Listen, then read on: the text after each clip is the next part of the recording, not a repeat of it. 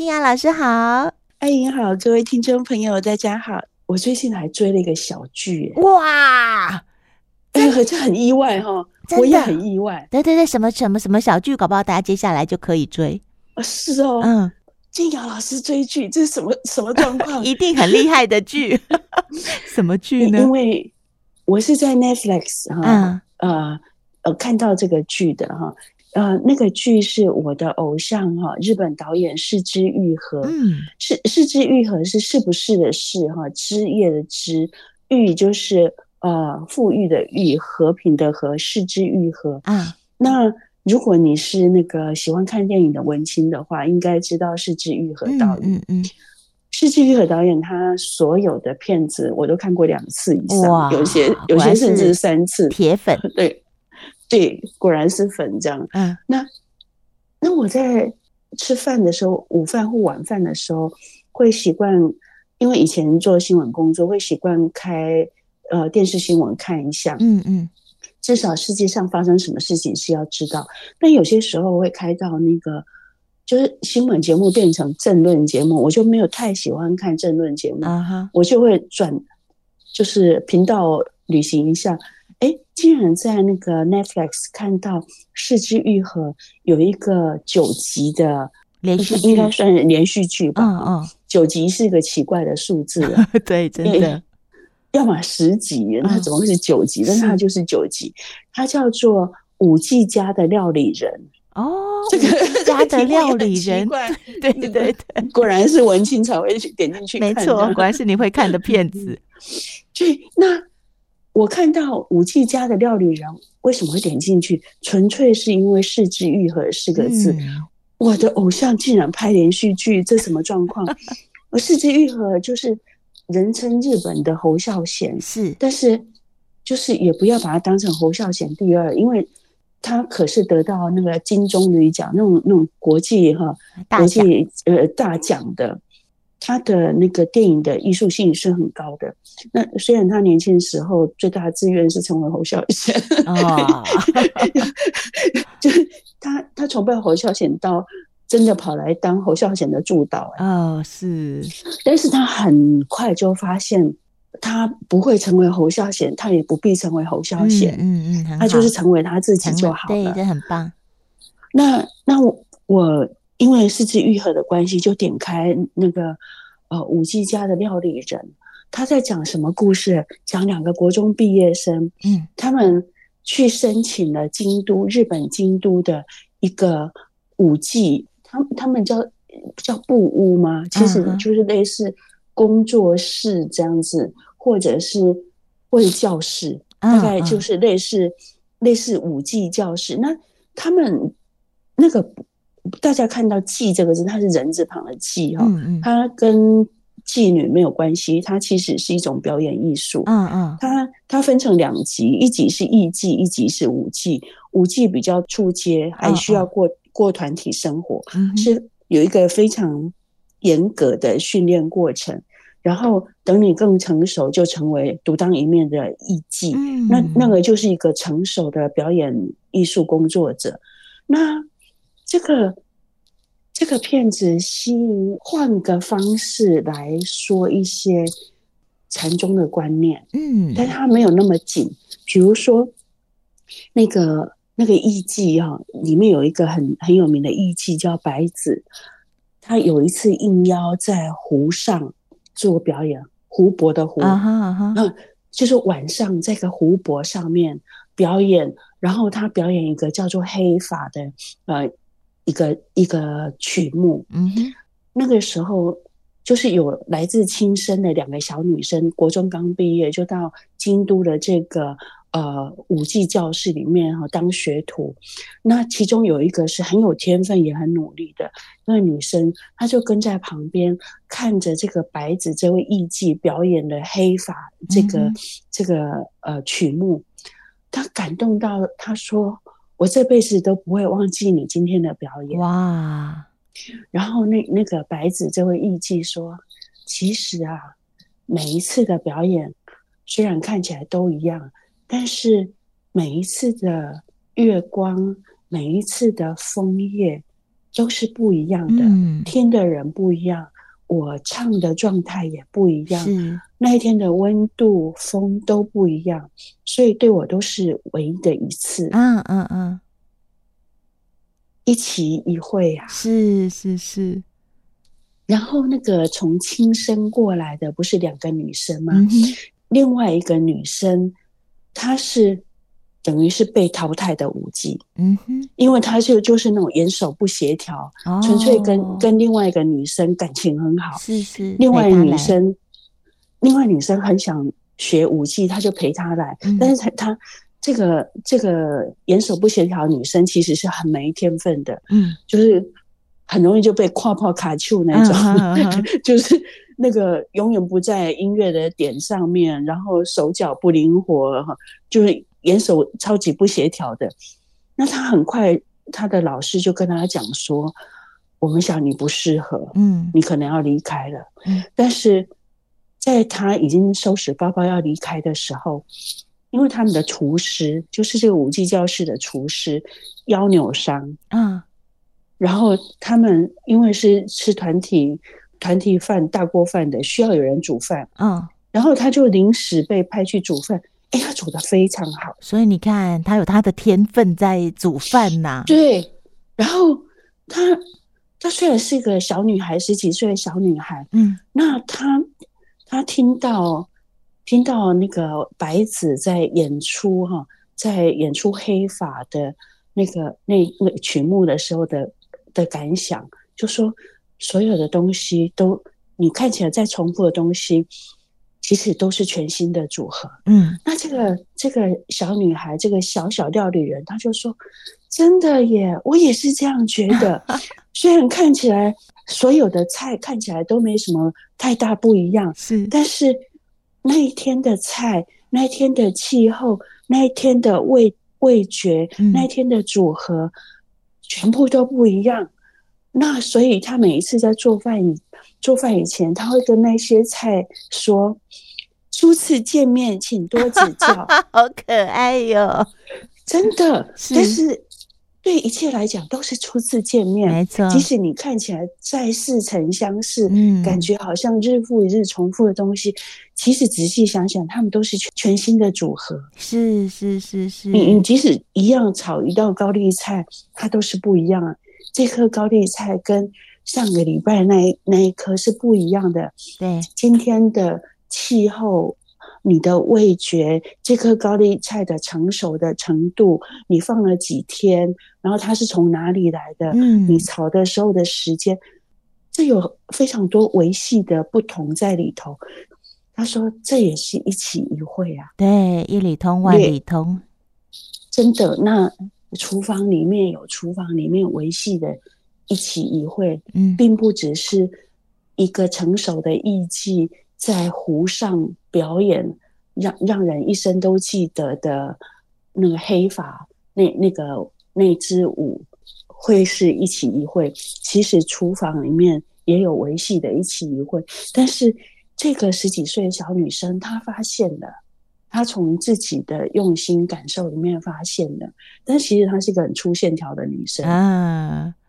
那也因为她的粗线条，所以她有一种很好的特质，就是水洗啊。他通常因为她是被淘汰的那一个，通常会感伤，然后嫉妒。对，如果有发生这样的事情，也还蛮自然。但他没有，嗯，他看着他的同伴很快就出道了，一年后就出道，因为那个女孩特别有才华跟认真。啊而他是被淘汰，刚好是两个极端。嗯，但是他对于他的朋友的顺利完全没有嫉妒，非常的随喜，而就就这也也让让人家想到佛法里面四无量心里面慈悲喜舍的喜无量心，是随喜，嗯，就是看得到别人的好，衷心为别人的好感到高兴，嗯。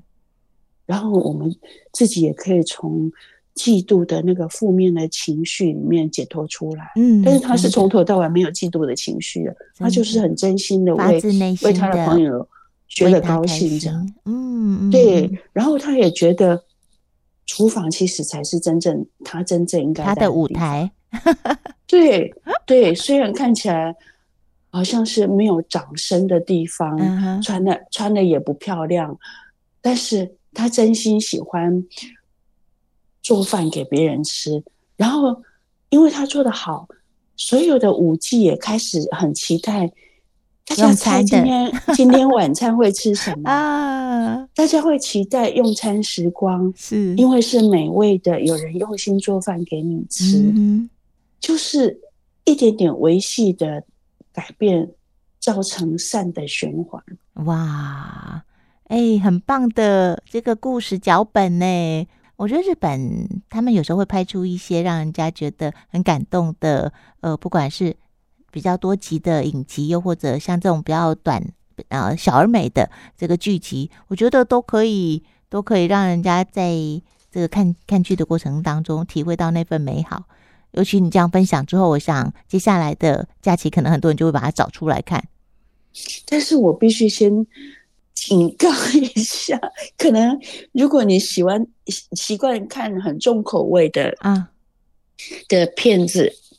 那你可能会觉得它太淡哦，它是比较清淡的，它是这种小品就对了。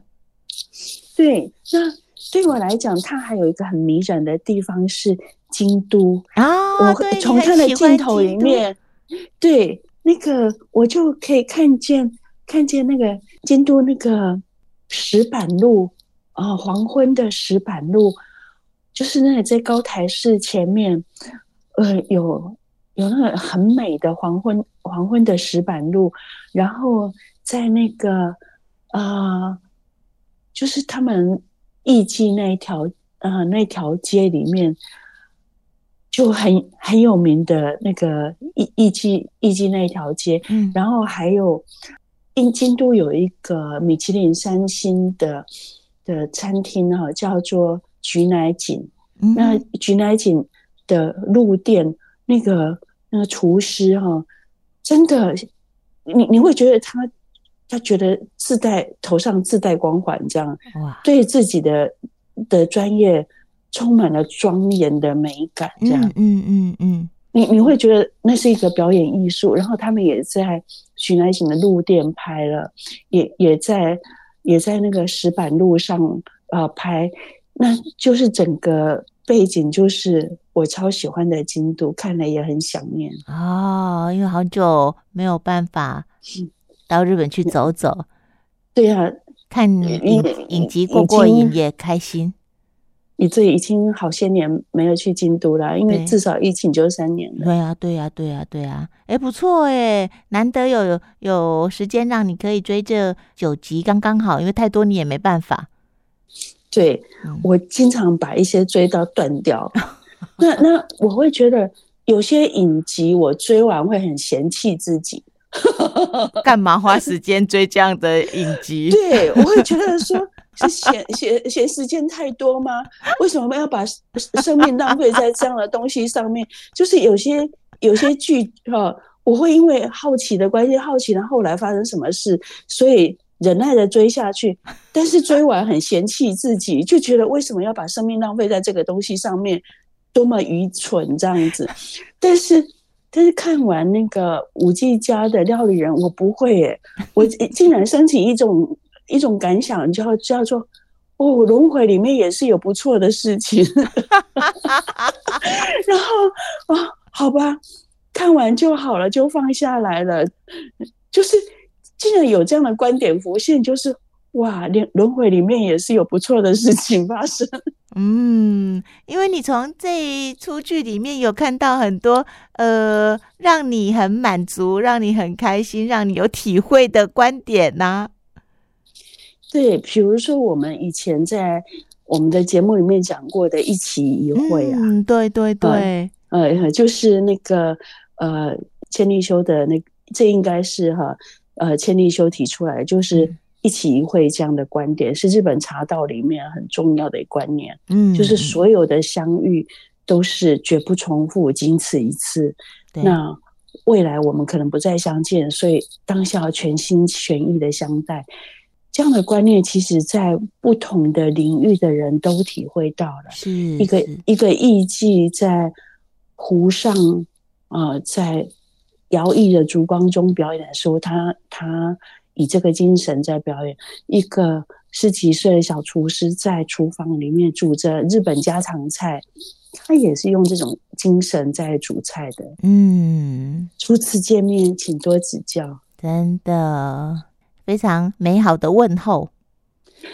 对呀、啊，如果这句话淡到不像口诀，但它，但但它也可以放到比较深的角度来看。嗯，我们跟家人朋友的接触，其实这个时候的他跟你认识的那个人已经有一点点不同了。对，他的经历，他。当下身心的状态，那已经有一点不同。其实也是初次见面，请多指教。嗯嗯嗯嗯嗯，不要觉得说都是一模一样的人，吃着一模一样的饭，不一样的人吃着不一样的饭。其实是我的朋友最近搬新家，他在搬过去的时候也跟他的新家说：“未来的日子，请多指教。”跟自己的家说话。那个呃，有一个日本的近藤麻里惠，他是在美国哈、呃接受那种呃居家收纳的咨询，那就是一种断舍离信念的一种奉行者。那他会做的一件事情，就是他到那个接受咨询的那个人家里头，他会先带着那一家的人安静下来，嗯。像是一种仪式化那样子，感觉那个家，然后谢谢那个家，嗯，然后告诉那个家说，谢谢你以前的陪伴，但是接下来我想要有一点改变啊。那那会请求他去协助的，通常是有状况吗？嗯，比如说某种囤积癖造成的问题，对对对。那那个囤积癖造成的问题，通常问题都是由内而外，然后由外而内。就是心里的某个症结造成了他的囤积癖，嗯，然后那个囤积癖也造成了生活拥塞，嗯，然后不方便，然后他们会去找他的时候，其实已经下定了某种决心，想要改变。然后他们做的做的一个仪式化的开始，就是带着这一家人感受他们的家。所谓感受他们家，无非是。感受这个家的空间，跟这个家目前呈现的的样态，还有里面的器物。然后以前我们可能都没有，只是把它们当器物，没去感受它。嗯，现在就是感受它，谢谢它传达讯息，然后告诉他我想改变了。那不管说这个空间里面有没有任何有生命的。高龄啊之类的，有人是相信有，所以要要有有这样一个连接、沟通跟告知的一种仪式性。但是我们我们姑且不要相信说有什么，因为这么说可能有些人听了会感觉害怕。嗯哼，你你就想这个家陪伴我们这么久，在我们最需要休息的时候，其实是这个家在守护我们的。对，对那如果能够去。感受他，连接他，甚至某种跟他沟通，不是很好吗？对呀、啊。对啊、那如果有有想要改变的时候，也跟他讲一声。对呀、啊，知会一声，对不对？告知一下。这，这跟你的朋友搬家之后，跟那个新家说，接下来要拜托你了，请，请多指教，请多，请多指教，请多照顾。